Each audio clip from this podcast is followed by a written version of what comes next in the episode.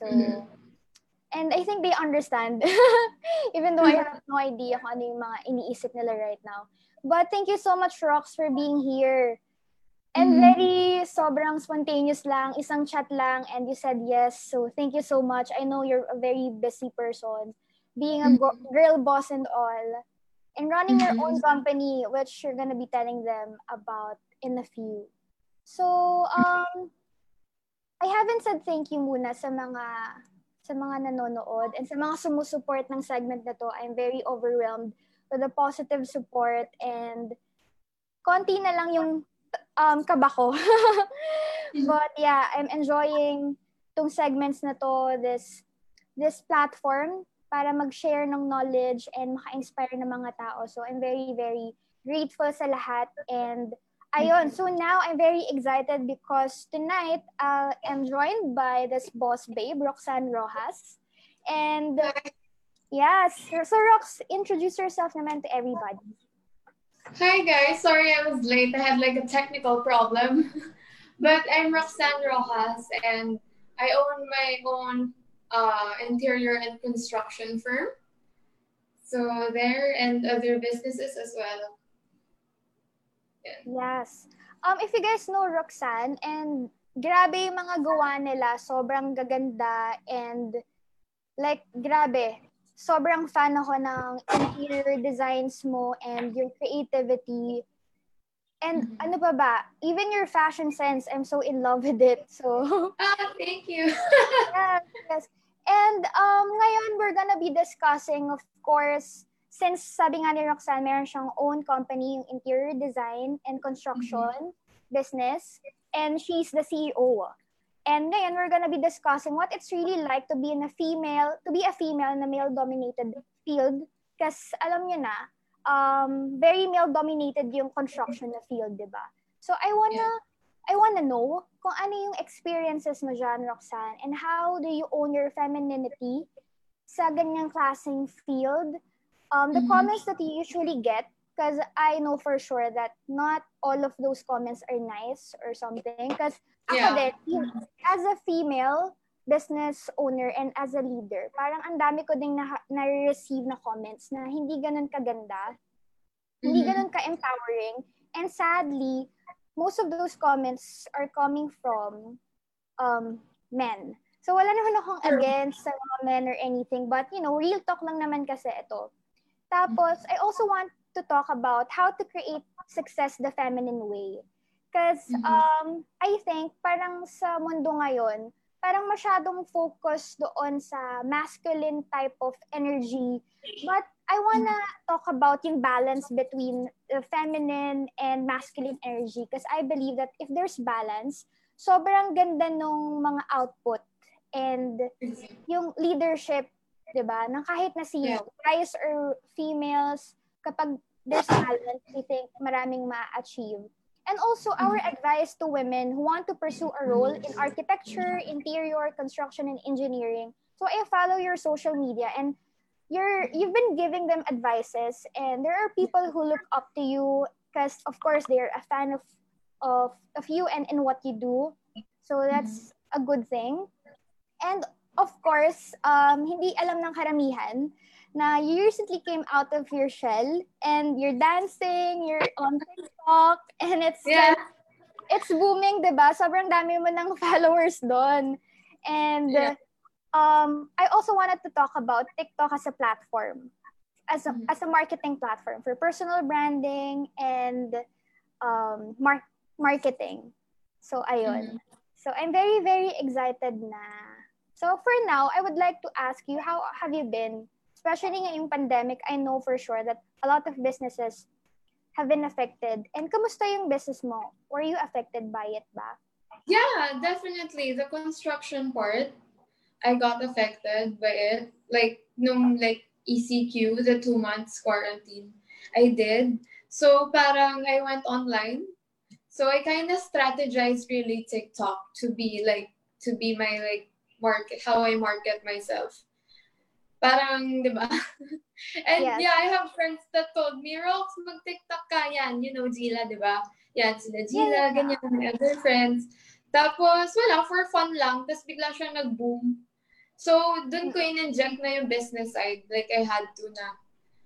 So, yun. Pero, yung online, yung mga nagde-design pa naman kami online, like sa ibang, sa estates, ganun. Pero construction talaga natigil, which is also my, um, the sad part was kasi I'm handling my construction team. So, walang work yung mga construction workers namin. So, I had to like, kailangan talagang humanap yes. for them. Yeah, oo. Sobrang affected. Ang daming businesses na affected and ka- wala talagang pinipili, no? Even the construction talagang nag-stop, sobrang affected. So, na, natuwa ka dun sa sinabi mo kanina that you had to pivot and explore TikTok as a platform. And were you able to acquire new clients or sell anything? Because I know that you posted something about shields, di ba? And you're like, yeah. you were able to sell some doon. Yeah. yeah, I was selling that. I had a client sa TikTok as well. And oh. um yeah, I on nag-e-commerce din ako like now lang, like online business.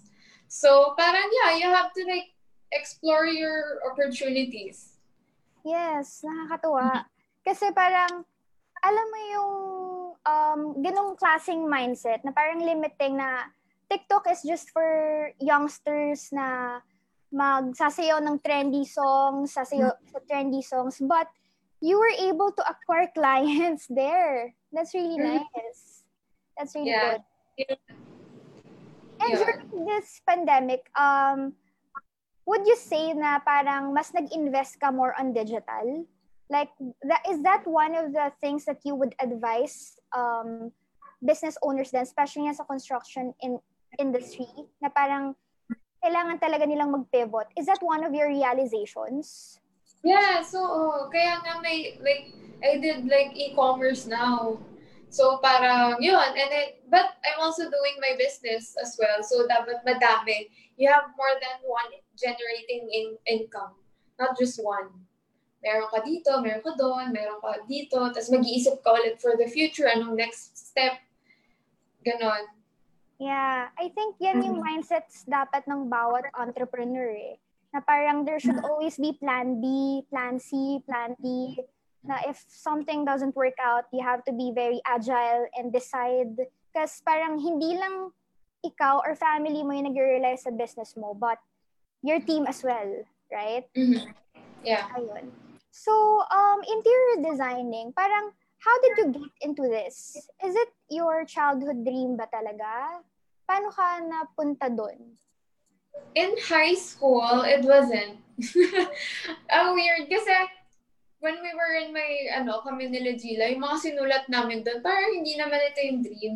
Pero I really love designing kasi I don't want to be stuck sa desk, yung desk job. Like, it's not, I really don't envision myself even though nung bata pa lang ako. So yeah, interior designing. And I didn't know how to draw. So I want to challenge myself na parang, sige, mag-drawing tayo para kasi wala akong skill nun eh.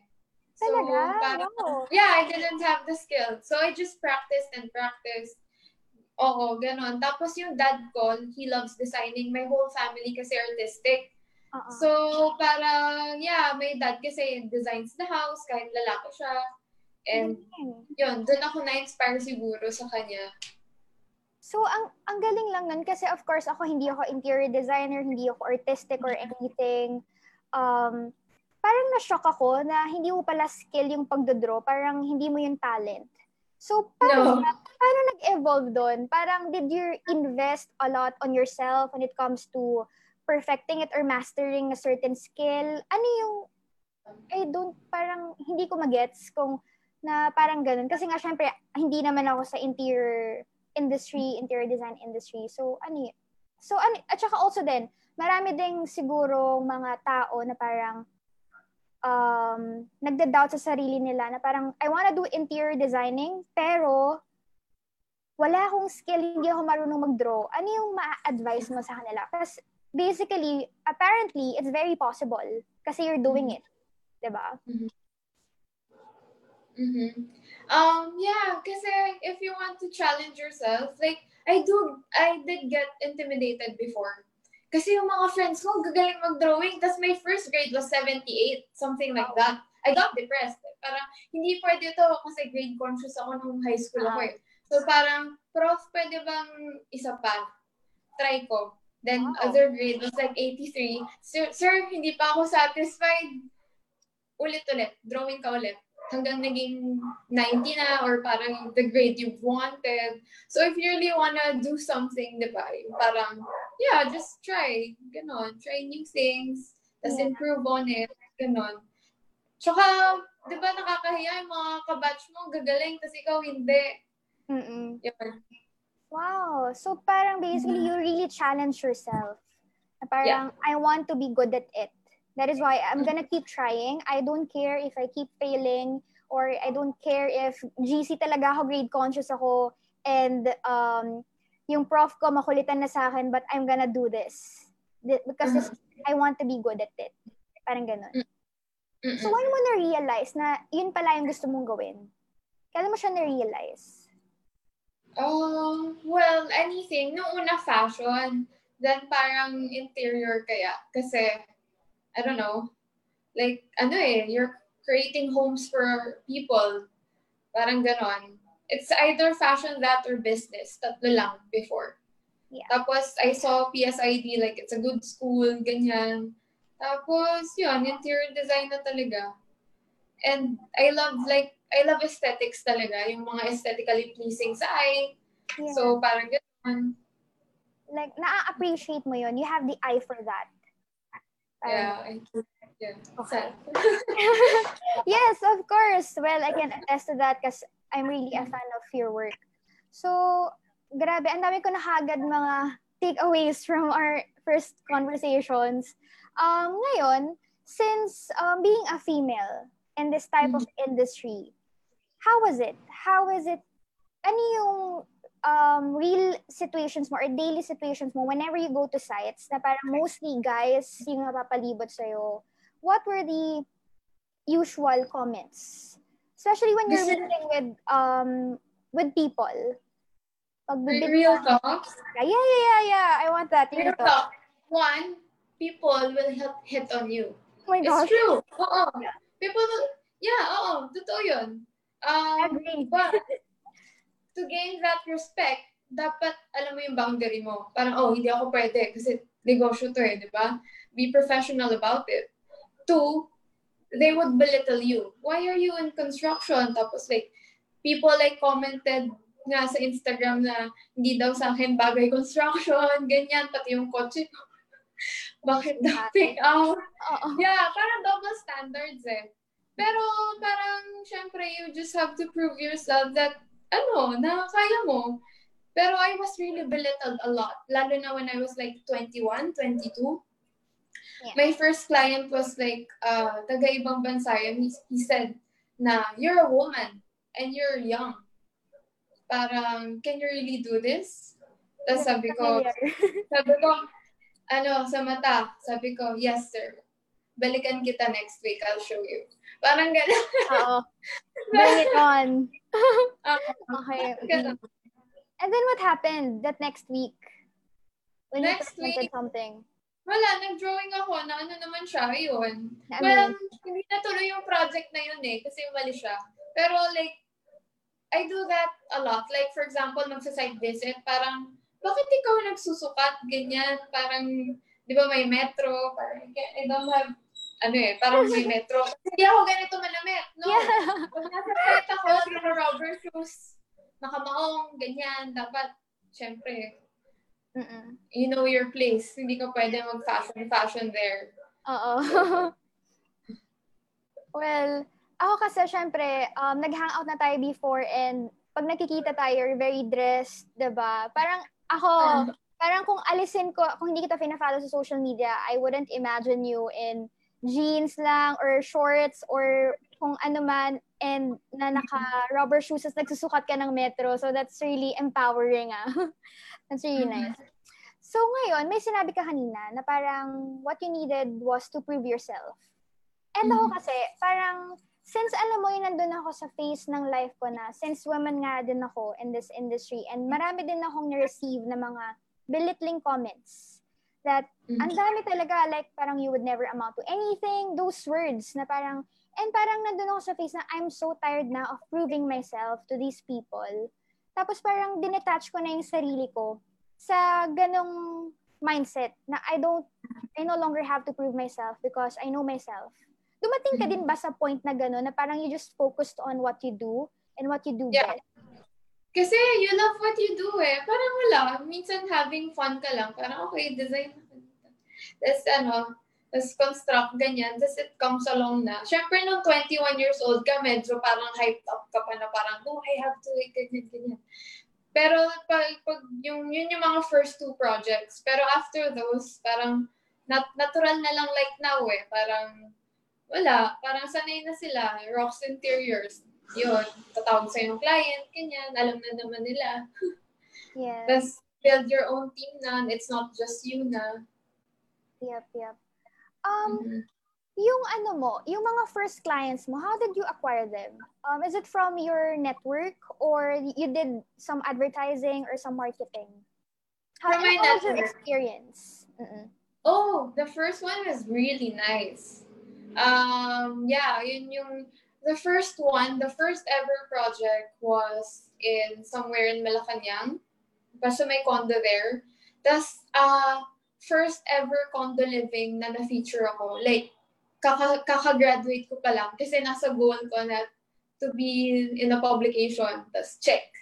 Oh, nice. Ayun. So, parang, parang sh- shocks. Tapos, it was like three full pages talaga of an article sa Legit? condo. Nice. Yeah. When I was Wow. 21. So, wala pa akong one year sa graduation. Parang, yun, parang achievement siya. And, Yeah. ano yun, binigyan ako ng iPad ng client sa tuwa. At nakakaano, parang, di ba, may professor, tapos parang binigyan ko pa ng iPad, binigyan ko, so parang nakaka-encourage na parang, ah, parang, sige. Yeah. Yun, network first. Yun yung nangyari sa akin, my network. Yeah. And um, would you say na yung branding mo kasi right now is making spaces, making people happy, creating spaces, right? Um, Mhm. So, paano ka nag-come up with that kind of branding? Because you also want to talk about personal branding as well. Because of course, you represent Rocks Interiors, right? It's your face and everything. How did you come up with that, with that branding? Making people happy, creating spaces. Um, kasi when you enter the room, alam mo yung mga pagpasok nila, you, you feel nila na home talaga nila. Even in restaurants, na masaya sila, like going inside. That's the feeling you're selling as well. Not just the design. If walang feeling, walang walang emotion sa gawa mo, wala eh. Hindi nila ma, ma ano yung passion mo eh. Yeah. It's when you make people happy, ganyan, it's more than just the income. It's more than just, you know, your parang, ano, basta yon yung feeling. And mafe-feel mo yun sa clients mo, Rox, thank you, ganyan. Minsan, that's the most rewarding part eh. Yung grateful sila sa ginawa mo by heart. That's really good. Kasi I Mhm. think lahat naman ng ginagawa natin as business owners, kung product man yan or service man yung ino-offer mo, magre-reflect talaga yung puso natin. 'Di ba? Mhm. Magre-reflect yung puso natin sa lahat ng gawa natin. So it's very Mhm. important that yung intentions mo to do business is very sincere and it's Mhm. very empathic. I remember the last time we hang out in person, we talked about Mhm. that eh. Empathy, di ba? Hindi kayo mag-forget. Yeah. yes, empathy. So, um, as a businesswoman, because of course, um, you own other businesses as well. Number one is chemistry, right? Yeah, well, my sisters ko yun. With my Okay. sister. Yeah. Mhm. So, how does your day look like? Paano ka nagsa-start? Anong oras? And hanggang anong oras? Because like, Mhm. I want to feel validated right now because I work like 12 to 14 to 16 hours every day and I would I want to feel validated kung tama ba itong mga pinagagawa ko. But how about you? Um, Same. uh, legit? Like, yeah, 12 to 16 hours a day. Nung ECQ, syempre hindi. Pero like now, busy ulit. 6 o'clock, gising ka. Minsan matutulog ka 12, 1. Minsan may call ka pa about an- another one ng 11. Tapos, syempre, may revision. Tapos, check mo yung team mo. Tapos, ocular. Tapos, ibang business, ibang meeting na naman. Or parang, Yun, ganun talaga. Busy. Very busy talaga. So, Yun. what time do you usually wake up? Are you a morning person ba? Oo, oh, morning person ako. Like, I think so. Gano'n ka aga? Like 5 a.m., gano'n, 6? Before, sa super sipag ko, like 4.30. Seryoso? Dati, ngayon 6. Uh-huh. Minsan, tinatamad na ako 10. Siyempre, nag-grow na yung team mo, hindi na lang ikaw eh. So, 10, 11, ganyan. Pero nung, when I was really starting by myself, grabe yun. Hustling talaga. Ganyan mm-hmm. din ako actually. And you know what? Um, I think kaya siguro nagkakaroon na tayo ng free time and parang hindi na masyadong ma-feel guilty kapag mag-rest. Kasi I used to feel so guilty about resting. For me, mm-hmm um, resting was a luxury that I could not afford. Parang I would feel guilty every time I take a break. Kasi mm-hmm. nasanay na nga ako sa ganong klaseng um, lifestyle that you have, parang I felt na I had to work 12 to 16 hours a day. Otherwise, I cannot consider myself as productive, ganyan. But then, and, yeah, and you've mentioned that once ngayon na meron ka ng sarili, mer- meron ka ng team na nagpo-function, 'Di ba? Mm-hmm. Parang you can delegate tasks na. And I think yeah. as an entrepreneur and as a leader, that is considered growth. Mm-hmm. You agree with that? Yeah, oo, syempre. Yes. Kasi it's not you eh. You have to build your team. Kasi if you're doing everything alone, ako, mababurn out ka. Yeah. Mababurn out and mahihirapan ka talagang mag-scale. Mm-hmm. Diba? So, um, yan, about burnout. Because I also want to discuss yung mental health eh. And mm-hmm. ako, when I look at you, I see a very empowered woman na parang mm-hmm. secure with herself because mm-hmm. um, you're a beautiful person, you're smart, and you know what you want, and you're gonna get it. And we're, we're, mm-hmm. we're both very go-getters, diba? Mm-hmm. Parang, you're very focused. But do you experience feeling um, like you're not good enough, like parang feeling mo hindi maganda yung designs mo or parang parang you feel you're doubting yourself. Do you experience Yeah. Yeah, I do. I do. Like we all went through that, I guess. 'Di ba? Yes. Uh, yeah. Pero ngayon dapat confident ka na eh. Pero may time na yun nga, may time na hindi ka confident may ganon, may swing. Pero most of the time, I have to like be level-headed and parang kailangan ganun pa rin mag-progress. Pero yes, there are times. Lalo na pag madaming revision, parang, ay, ayaw niya ba yung gawa ko? Oo. parang ganon. Pero okay lang. So how do you take those, like, yung comments na hindi in favor sa gawa mo? How do you take okay it? lang. It's As okay. you take that personally? No. So, not in your personality, kumbaga. Kasi okay. women, um, yung ganun kasi yung tingin nila sa women that they're very sensitive, di ba? Na parang they take things mm-hmm. personally, but you don't do that. Parang ganun. Um, well, yeah, no. Kasi negosyo pa rin eh. The work may be artistic, but you have to think logically at the same time. Yeah, yeah, that is what I would like to discuss. Kasi yun yung mm-hmm. parang logical, more on sa masculine energy kasi yan eh. And mm-hmm. right now we're gonna we're talking about creating success the feminine way. And mm-hmm. when we talk about femininity or yung feminine energy is parang and versus masculine, feminine is all about being, 'di ba? Masculinity is doing. Femininity mm-hmm. is feeling versus thinking, spontaneous yep. versus predictable, intuitive versus logical, playful versus results-oriented, beautiful versus functional, invisible versus concrete, receiving versus giving, nurture versus provider. So, um, what do you think about that? Na parang, um, meron kasing finifeed sa society that in order for you to achieve success, you have to have this dominant masculine energy. But mm-hmm. ako, I don't believe in hindi ko hindi ko siya sinusupport na kailangan dominant talaga yung masculinity mo kasi I embrace my femininity and mm-hmm. lahat ng gifts na nandun and skills and talents na because of me being a woman is mm-hmm. nagagamit ko siya.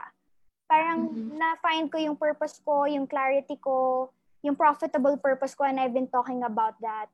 Um, mm-hmm. What is your take or what is your thought dun sa ganung klaseng concept? Honestly, when I first started, I was too masculine. Oh, wow. like, yeah, oo, parang I was raised by my dad. And my dad was really like tough love, ganyan. But like as I grow older, syempre, you develop na empathy. And parang you have to like, and my personality type was a thinking type na introverted. I may look extroverted outside social media, pero the real me is really um, yeah, very introvert and the thinking type. But um, kailan ba yun? Siguro nung 24, 25, 23 ako. Like, yeah, you have to care for your team as well. Eh, alam naman nila yun. Mm. Hi, guys. Yeah. Hi, crazy. alam nila na mommy ako. They, parang may isa nga sabi, mommy rocks, ganyan. Sometimes I'm like a mom to them. Because we're parang nurturers din eh. Kaya nga one of the top leaders now is a woman uh, sa COVID, si ano, uh, I love her so much. I love her so much. Yes. Si yun. Yeah, Kasi, PM New Zealand, di ba? Are you talking yeah, so New Zealand. Oh my yeah, God, I love uh, her. I want to embody her as well. Kasi you have to, ano eh, dapat may feminine touch ko pa rin eh. Yep. Ag- agree with you. Actually, she's one of my aspirations. Yung approach niya, okay. kung paano niya tinakel yun. There's empathy Parang nandun yung nurture mm-hmm. type niya as a mother, as a woman, talagang nag-reflect sa leadership niya and it was a successful combat against pandemic. So, mm-hmm. that's really a nice example. Mm-hmm, um, yeah. Yeah.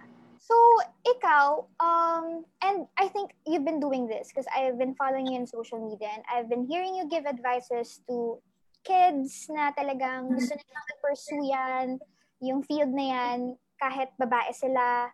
So, what would be your advice to them? My advice to you guys, if you want a real talk, um, get ready for sleepless nights. Get ready for rejections. Um, get ready for, yeah, clients na who would like belittle you.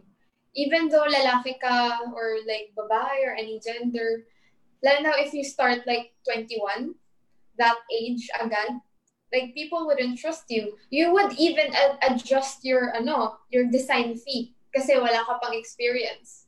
I I had those. Parang I adjusted, tapos tsaka ka tumaas ng tumaas pag nagkakapangalan ka na. So those are my real talk, yung mga realistic side. Okay, yung idealistic side naman, if you're you're passionate about it, oo, kaya naman. Like I know some people na yun nga, bata pa lang, nag-start, ganyan. ba diba? If you really enjoy what you're doing, di ba, go for it. But yun, I just want to be like, yun, realist, tsaka idealistic side. Fun naman talaga. Pero yun nga, get ready for those, you know, up and downs. Parang roller coaster. Yeah, so basically, it's not gonna be pretty, but it's definitely fulfilling. Especially mm-hmm. when yeah. you love what you do. Sabi nga, parang if you love what you do, you're never gonna work a day in your life.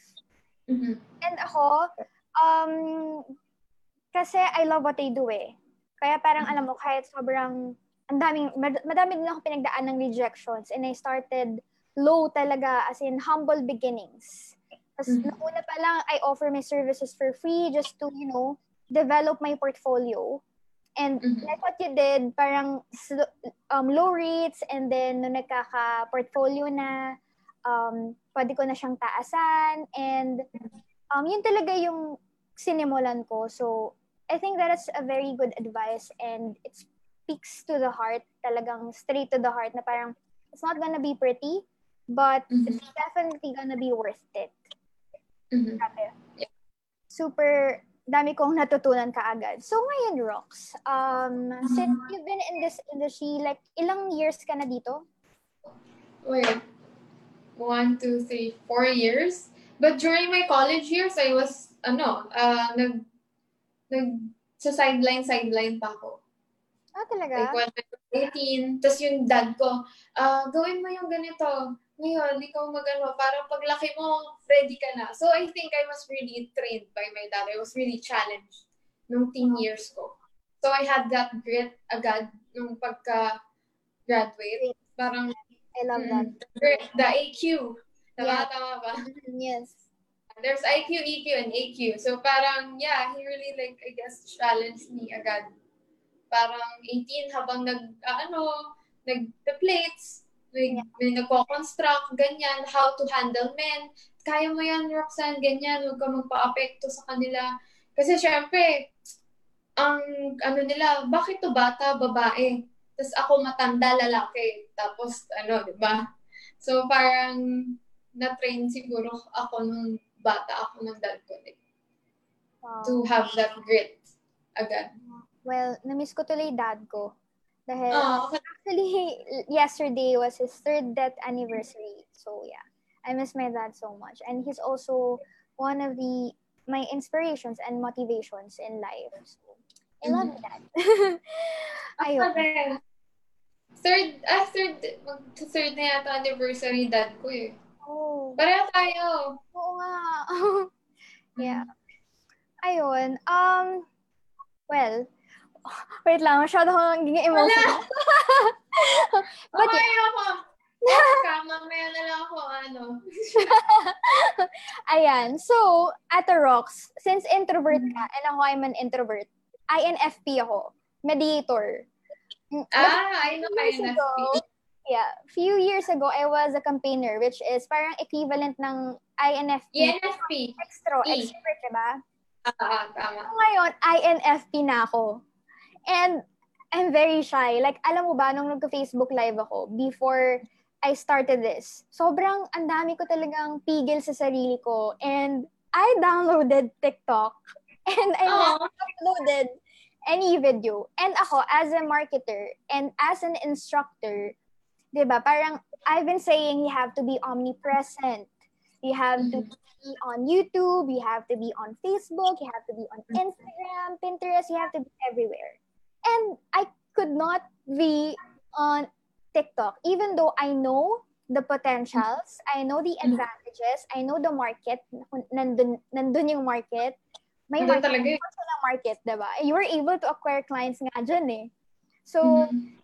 what would be your advice sa mga introverts or mga shy type people na parang, uh, ayun, nahihiya sila to do something that is hindi sa personality nila talaga? Yeah, out of the box. Like, Hmm. okay, nung 25 ako, like, people didn't know I dance. I just dance alone. Alone talaga sa mirror. May, nag-dance ako dati sa college, pero I never really nag-perform there sa Benil. Pero never talaga ako nag-perform. yun. Nahiya kasi ako. Tapos Ah. parang wala lang, ECQ, wala akong magawa, di ba? Oo. Yung friends mo lahat ginagawa. Hindi You na gave in. sa TikTok syndrome. Parang, Sige, lahat sila, china-challenge ka, yung friends mo sa college, yung friends mo sa high school. Sige na nga, sayo. Noong una sayo ako, like, people were like, ah, ano yun? That's wala fun. Tapos yun yung parang naging viral sa TikTok is when yung isang dance na yun, yung parang medyo masculine kasi approach.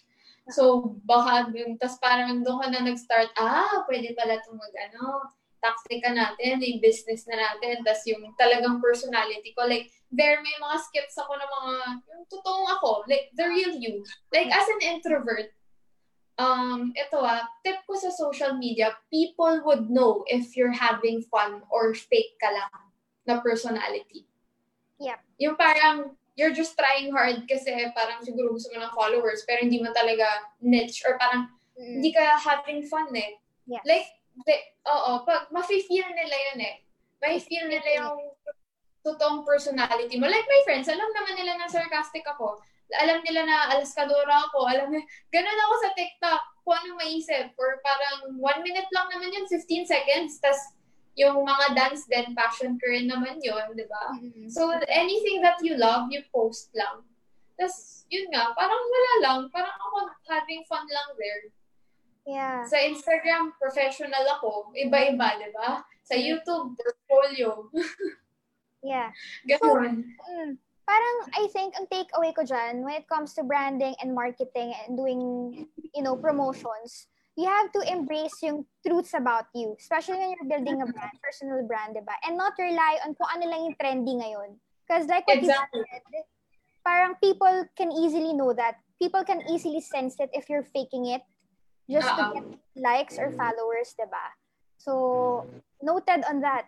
So, I don't have to force myself to, you know, um, do something kung anong trendy challenges. I have to be me. I have to be myself. Oh, you have to be yes. you. I have to like, enjoy it. Oo, people were telling me na, can you do the chi- my chinita girl or binibining marikit, marikit ba yun? No, not for personality. I'm not gonna do it. I'm gonna do my own thing, my own choreos. Yeah. My own choreos, my own flair, my own, no, I'm not. Like, pag ayaw ko, hindi ko gawin. Uh, eh, diba? Kasi hindi mo naman na-enjoy gawin, diba? Yeah. So you really have to enjoy it. Yes, mm, definitely. Oh my gosh, I can definitely agree with that. Because ito, etong segments na to, I will not mm-hmm. continue this if hindi ko to na-enjoy. Kahit tatlo lang yung manood, kahit walang manood, for as long as. I enjoy what I do, I'm gonna do it. Diba? Parang walang makakapigil sa akin. so, exactly. Yeah. And hi viewers, you want to help Christina with her first TikTok video. Oh my God. Ito nga may mga... natin siya. Oh my gosh, thank you so much, Rox. Sige, I'll try.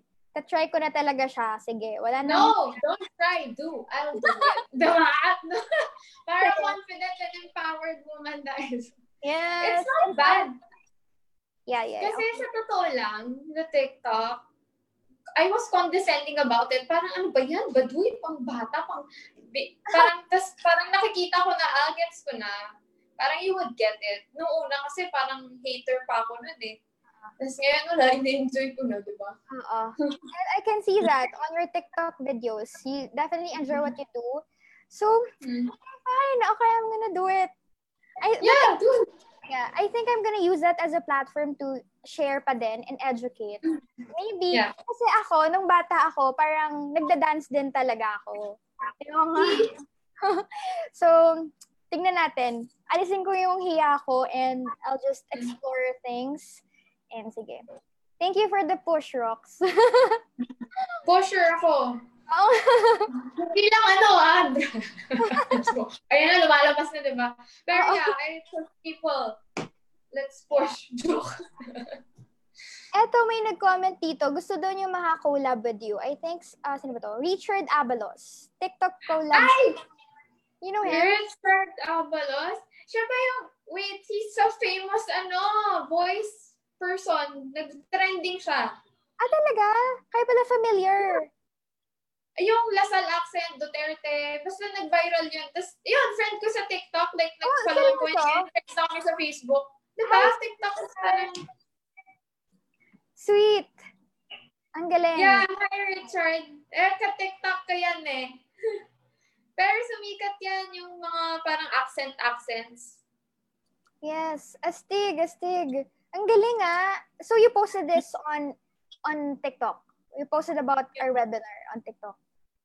Yeah, parang I invited them. Nice, nice, nice. Ang galing. Okay, I'll definitely try that. Kasi alam mo, um, nag-audit din kasi parang tinitignan ko yung similar niche ko, yung mga similar consultants like me, and they're on TikTok and ginagamit nila yung platform to educate people. So sabi ko, oh my gosh, possible pala yun. I thought puro mga dance-dance lang na marikit, chinita, mga ganyan.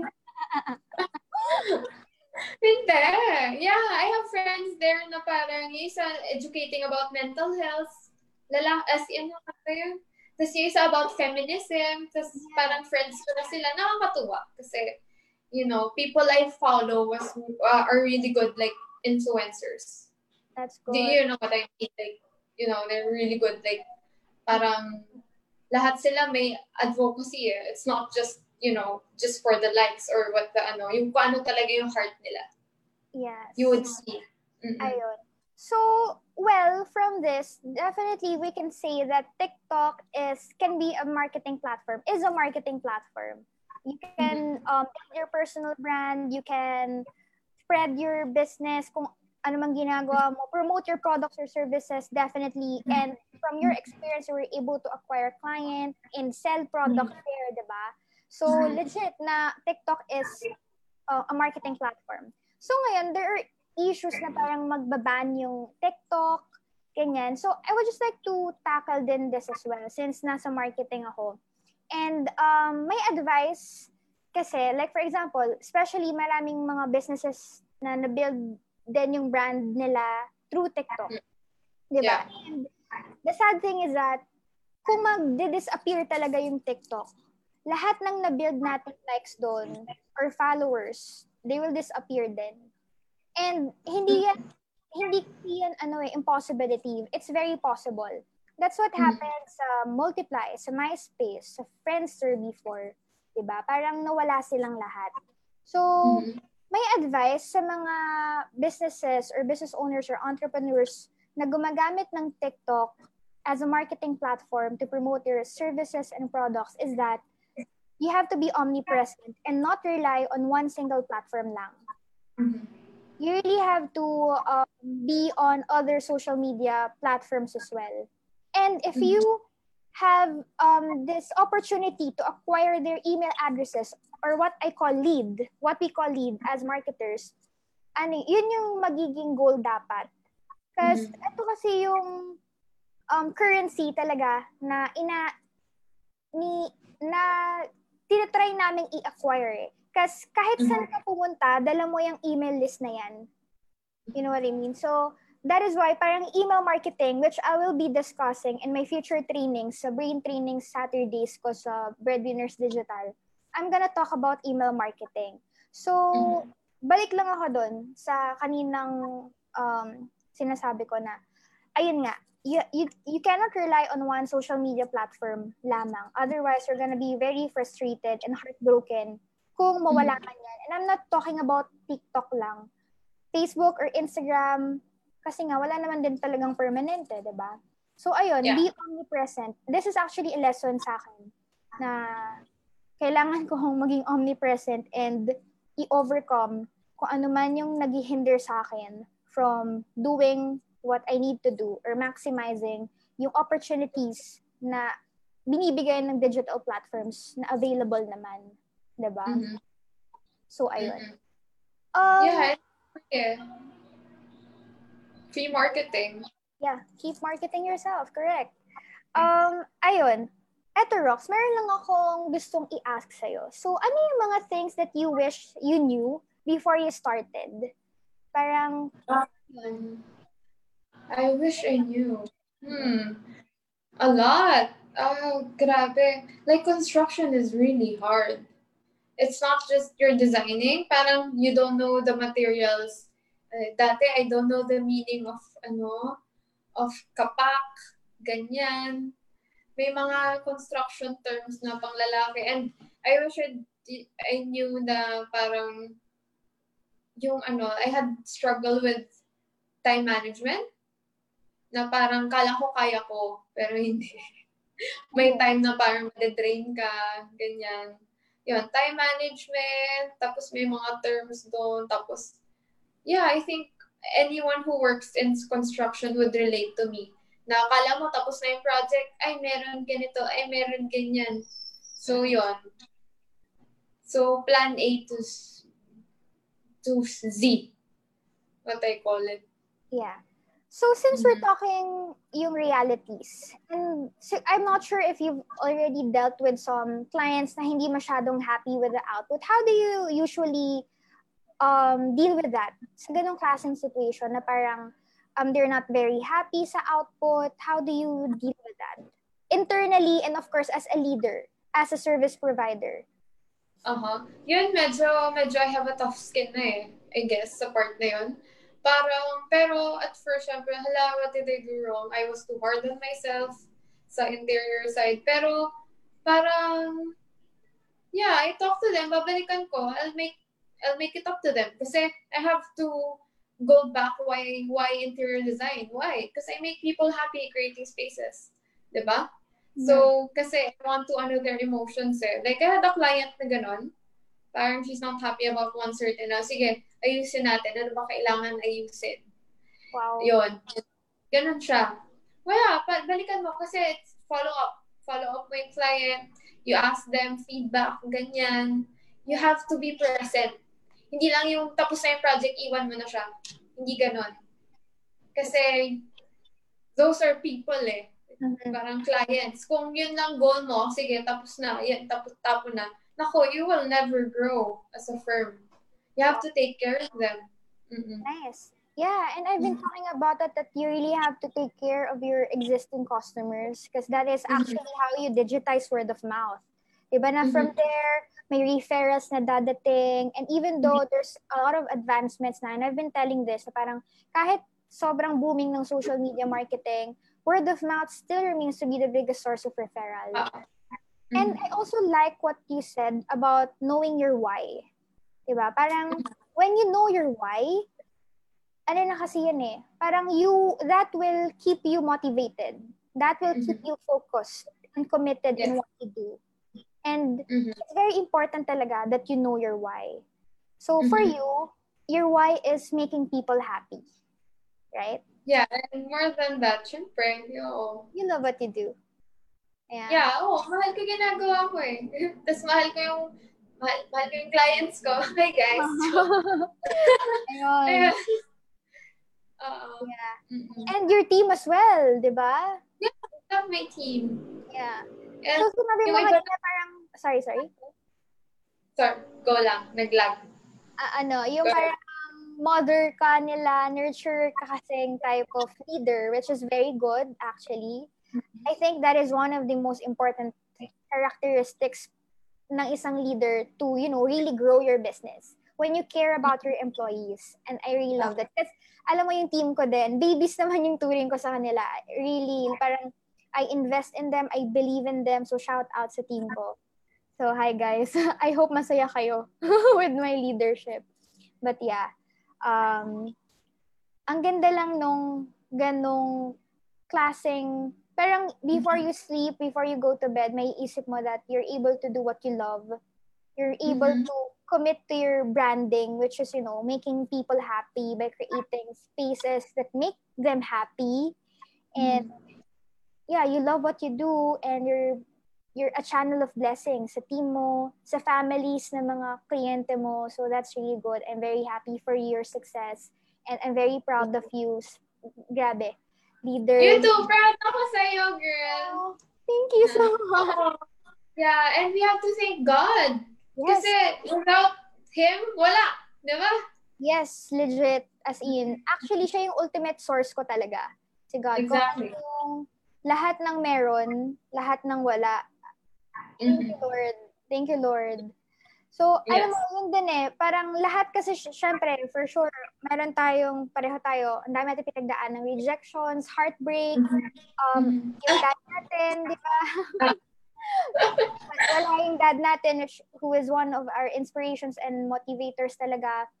Um, but yeah, trust everything that is happening to you. Kung ano man nangyari mm-hmm. during this pandemic, um, during this pandemic, you were able to acquire a client through TikTok, di ba? Grabe. Mm-hmm. So, trust everything that is happening to you. So, um, so ngayon, na MECQ na ba ang Manila? Metro Manila? Yeah, wala akong construction ngayon eh. Pero meron sa workshop, mga modular cabinet, mga cabinetries lang. Pero yung sa site, wala. Okay. So, um, so right now, na I think um, from our conversation, of course, nag-level up lahat ng skills mo, lahat ng talents mo, which is really good. Um, and as I can see, parang you're not the type of person who will settle lang. You will continue to develop your skills and all. So how do you invest in yourself? How do you develop your skills? Because one time, I remember mm-hmm. you inquired sa akin and you wanted to have a digital marketing session, which I appreciate. It's like legit, like, OMG. I really like this type of entrepreneurs who would, you know, invest in themselves and would wanna be very hands-on sa lahat ng aspeto ng businesses nila. Marketing, sales, kung. HR, kung ano man. So, Um, ngayon, how do you invest in yourself? Now, um, I read books. Yeah, I read business books. You talk to people. Yung circle mo, widen it. Like, I talk to people older than me who know na, ha, na alam ko na may mas wisdom sa akin and mas may experience. I talk to people na different kinds of social classes, super taas, super baba, diba? Parang you have to expose yourself. And three, you have to yun, read books. Tapos parang, I do journaling. Like, I write my dreams there and look at it and just, you know, pray it happens. parang now, I'm doing this new thing kumaito ko na lang sa'yo, PM ko na lang sa'yo kung ano yun. Parang e-commerce thing na parang kasi challenge ako ngayon ko lang ito ginawa na parang, ah, paano ba yato? Tapos parang yun, just try something new and be like open to like new stuff. Lalo na this ECQ, like, really opened up like new doors for me na parang 2020 is not canceled, guys. Yeah. Yun ang masasabi ko. It's just all in the mindset. Ang daming opportunities ngayon. Like, you have to like, yun, kung parang may time din na nalungkot ako eh, wala. Kung nalulungkot, I write poems. Yun yung parang outlet. Di ba? Parang... yes. And good writer ka, ha? Ay, eto. Ang ganda ng mga uh, sinusulat mo. Ang deep. Roxanne. Deep ba? Sabi nga nila, ano ba yung Roxanne, sino yan? Eh, wala, yun yung hugot. Pero parang ngayon, I, I don't do it now. Kasi parang ngayon, parang siguro focus na ako sa goals ko, ganyan. Uh-huh. Parang yun, yun, yun lang, parang, yeah, level up every time. Yeah, yeah. Every, diba? Ang cool nga eh. How old are you, Christina? 26. 26. Diba parang, mas maganda. Anong level mo na? 26 kaysa how old are you? Oo nga, alam ko, sobrang na-pressure talaga ako nung nag-25 ako. Legit pala yung quarter life crisis na feeling ko I'm left behind, pressuring myself to do all those things, ganyan. Tapos, very ambitious nung goals ko, which until now naman, may ambitious goals ako. I'm just, you know, being kind to myself right now na parang, kalma ka muna. May, may, may pacing, may timeline. So, just do what your what you do best and focus. Yun na yung sini- iniisip ko talaga ngayon. Parang pinapakalma ko yung sarili ko kasi kasi iba din naman talaga yung effect nitong pandemic. But you're right. Um, mm-hmm. Sa mindset yan eh. So that mm-hmm. is why you have to strengthen your mindset. Which is, ganun din yung ginagawa ko. Actually, nag-write, pareha tayo, nag-write ako ng goals, I pray about it. And of course, work work hard and smart para ma-achieve mm-hmm.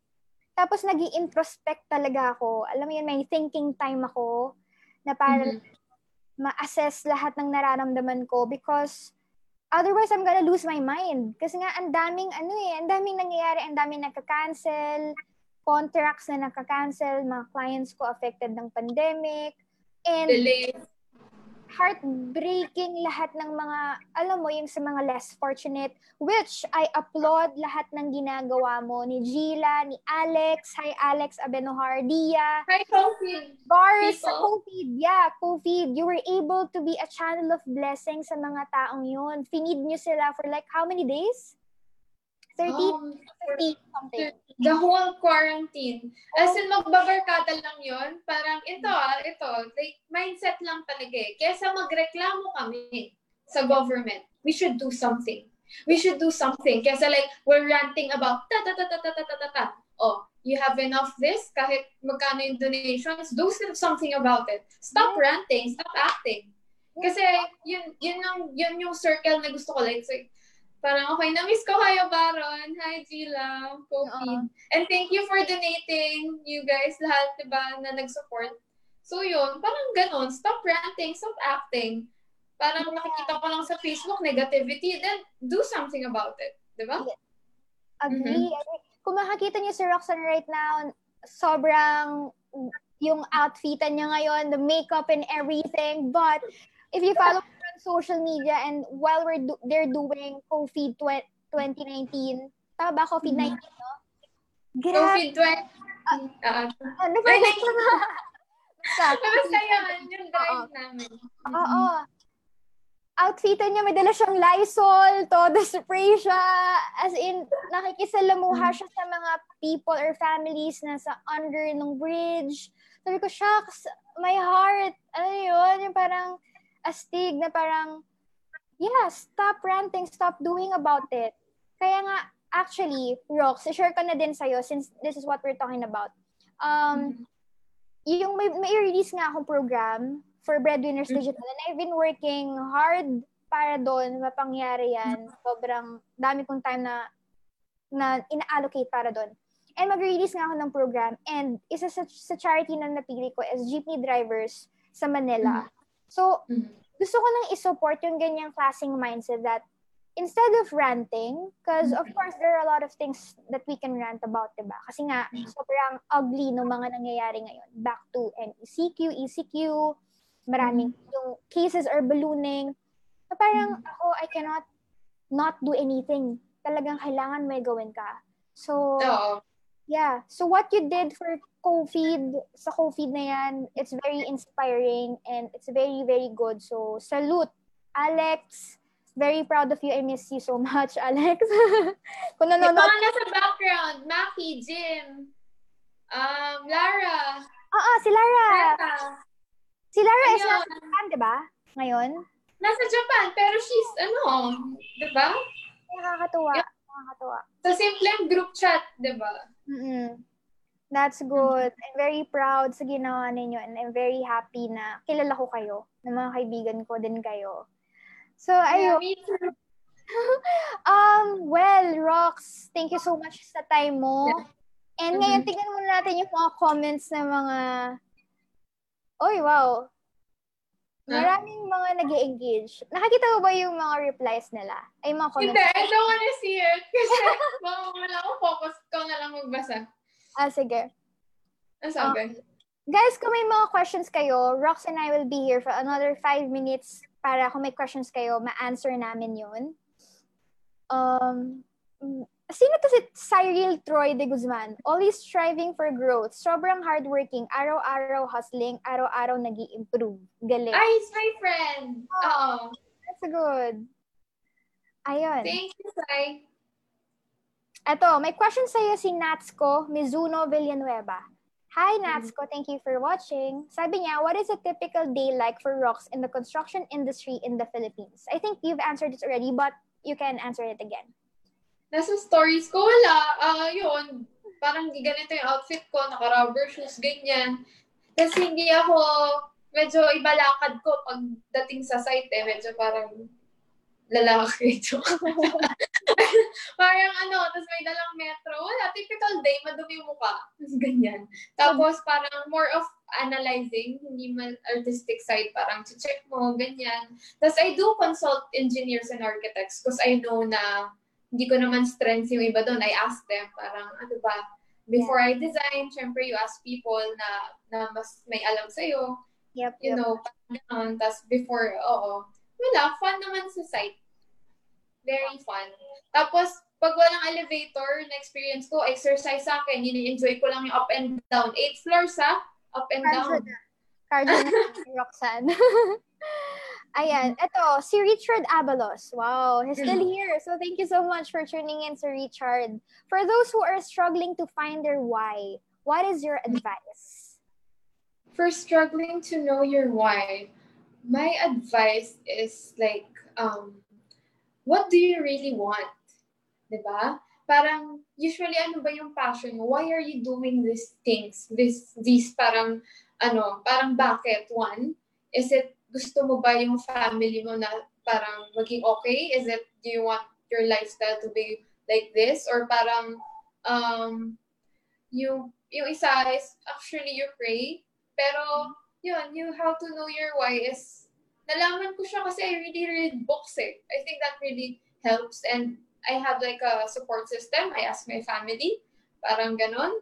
Um, ka, saan ba? May vision board akong ginawa na parang it kind of helped me. Like, my family, my finances, my relationship, my spiritual. That's actually super specific nun. You have to be specific when you want to answer your why. Parang, for example, uh, family. Okay, why? Um, I want to take care of my mom hanggang mag-retire siya. Financially, ako mag-finance. Parang gano'n. Wow. So, so parang oh, actually, ito to. Like, for example, um, syempre matanda na yung mom ko, wala na yung dad ko. I want to take care of her financially hanggang tumanda siya, tas travel with her. So that's my that's part of my why. tapos meron pang iba. Ganun. Yeah, I love that. You have to dig deep. yeah. You have to dig deep. It's more than just money, guys. I think. I can also advise Sir Richard to, you know, be very self-aware. Kasi when you're self-aware, if there's mm-hmm. self-awareness, dun mo ma- maiintindihan yung SWOT mo eh. Strengths mo, yung weaknesses mo, and offer opportunities for you. What makes you happy, what elates you. Um, if there's no barrier, di ba? Kung walang barrier or kung walang limit, ano yung business model that is very ideal para sa'yo? Na parang, mm-hmm Are you there, Rox? Ayun. Yeah. So parang, you have to be very aware kung saan ka masaya. Like, yun yung una mong sinabi, what makes you happy. And mm-hmm. we have to simplify things, di ba? Because why complicate? I posted nga mm-hmm. something yun. Parang, there are things that you have to ask yourself. Number one, um, what do you want? Ano yung gusto mm-hmm. How are you gonna get it? Uh, sorry, mm-hmm. what do you want? Why do you want it? How are you gonna get it? What do you need to mm-hmm. change or let go of in order to achieve that? And how will you mm-hmm. know that you've achieved that already? Because I have to write that down, Christina, what you said. Can I write it down? Can you send it to me? yes, yes, yes, of course. Um, send ko siya sa'yo sa, actually, pinost ko siya sa Breadwinners Digital. Because we have to simplify things. Diba? Mm-hmm. You don't have to complicate, you have to do A, B, Z, C, D, E, F, G, blah, blah. Mm-hmm. Parang, kalma ka lang muna. You have to be aware. Magsisimula yan sa'yo. Self-awareness. Mm-hmm. Diba? Mm-hmm. And if masabi mo sa sarili mo, you have this talent, you have this passion, and then meron kang limiting self-belief na parang, ay, hindi ako mm-hmm. magaling dito, hindi ko to skill, hindi ko to niche, or ano, hindi ako magaling dito, gusto ko lang siya. Merong uh-huh. way to improve that. You only have to believe in yourself, and once you started believing in yourself, dun ka mag invest sa sarili mo, yeah. ng, as in, real investment. 'di ba? Mm-hmm. Like what you did, talagang read ng books, feed your mind. Because I sa akin talaga smart is the new sexy. Talagang yun talaga yung hot sa akin. Kailangan yung utak, 'di ba? Ayun. Kaya ang naging mga ano dyan, puro looks lang na wala namang substance. so, so, so kung mag-pursue kay Roxanne, ang Ay, grabe! substance. no, Ayun. Wow, Rox, ang dami kong natutunan. I think I'm gonna rewatch this para lang na-absorb ko lahat. Thank you so much, OMG. So, ayun. Um, well, ikaw, Rox, may gusto ka pa bang i-share? I just want to say thank you, Christina, for having this. And I'm so proud of you. Oo. Thank you. Thank you, Rox. I hope to see you again. Hang out tayo ulit. Yeah, um, oo. Rox, uh, meron pa lang may mga messages para sa'yo. Sabi ano dito, oh, sabi ni Nats ko, kudos to Rox. I also work in the construction industry here in Australia, as well as running my interior design business on the side. I can definitely relate to what you've been talking about. Thanks, Christy, for putting on this event. Very inspiring. You're welcome, Natsko. And what's your message for Natsko? Oh, katawa. Oh, thank you. Thank you for that. I can relate the relatable. Is guy ba to girl? She's a girl. girl. Ah, uh, oo, kaya siguro. Oo, yun. Thank you for listening to my, you know, babbles. Ito si. Meron siyang mm. question. Ano? Hi, what is your advice for people who keeps on doing their passion but it doesn't pay the bills or at least not yet? Because not everyone gets paid or earn enough for doing their passion. So yeah. Totoo yun. I have friends. Yeah. Oo, parang halimbawa artistic sila, they can't sell a painting. Okay, realistic kasi talaga ako. Sometimes you have to pivot talaga do that passion on the side. I'm a fan of um, Peterson. You know him, Dr. Peterson. What he said for creative types, you have to do it on the side because you have to live, you have to eat, you have to earn money. Like, still do your passion, but yung need mo kailangan eh. Let's say, namimit mo na yung needs mo, may means ka na dun sa passion mo, then start doing what you really want. What you really, ano, ganon. I love, yeah. Actually, Cyril, meron akong advice para sa'yo, but medyo mahaba siya. So, why don't you just join my community for free and I uploaded that training that discusses about this, particularly that question. That will answer your question. And merong framework doon na mag na it, diniscuss ko that will answer your question and I hope you will find value in that. And if you have any questions, yeah, mag-chat ka lang sa akin or kay Rox. For sure, Rox will be um, happy to answer some of your questions. But solid nun, Cyril. Um, bigay ko sa oh. later. Sasend ko yung link. Ayan. Tapos, uh, si Richard, thank you for your insight. Uh, sorry, si Majo.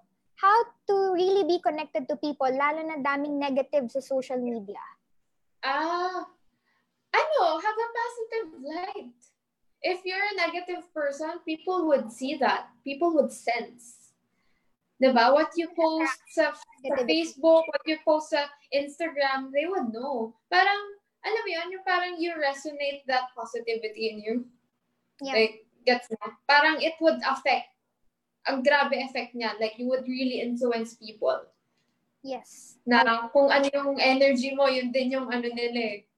So I guess that's one thing. You start with yourself yung positivity and optimism. Yeah.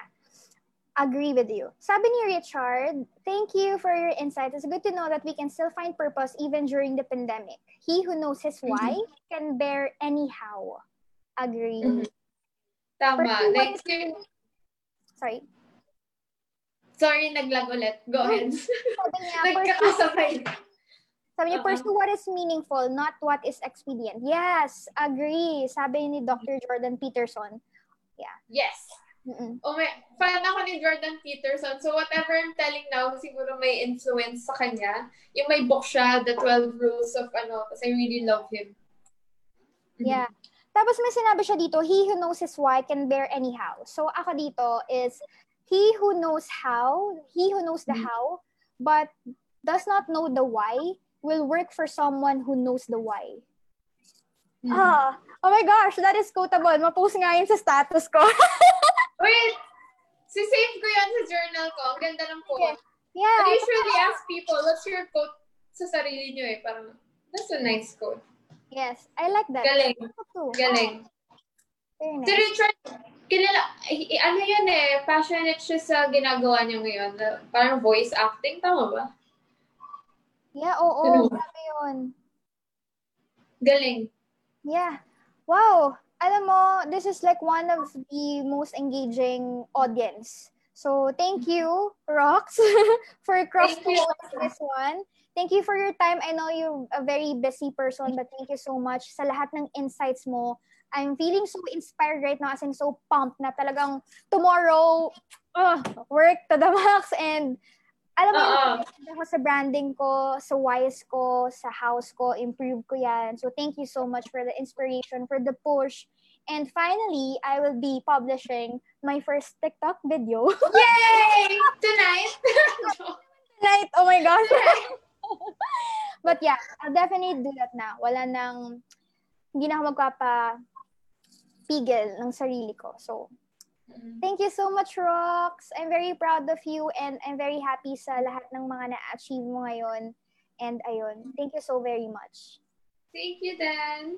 Thank you guys for watching. Yeah, and thank you for Yeah, you're wel- welcome. You're welcome. And thank you so much everyone sa lahat ng panonood, sa lahat sa lahat ng support din ninyo and overwhelming positive feedback, sa lahat ng mga nagme-message sa akin na na-inspire sila sa bawat talks Um, thank you so much. So, plug ko lang din, on Saturday, meron kaming um, brain training Saturdays via Breadwinners Digital. Doon, mm-hmm. um, I share yung mga digital marketing lessons for free yun lahat. So, Facebook Live din. Um, dahil yun talaga yung passion ko, gusto ko din talaga mag-share and magturo. Doon talaga ako mm-hmm. masaya. So, and every Tuesday, 7 p.m., eto nga, Thinking Tuesdays na may ginagest akong mga experts and inspiring people like Roxanne. So, next week, excited ako i-announce kung sino yung guest ko. So, yan.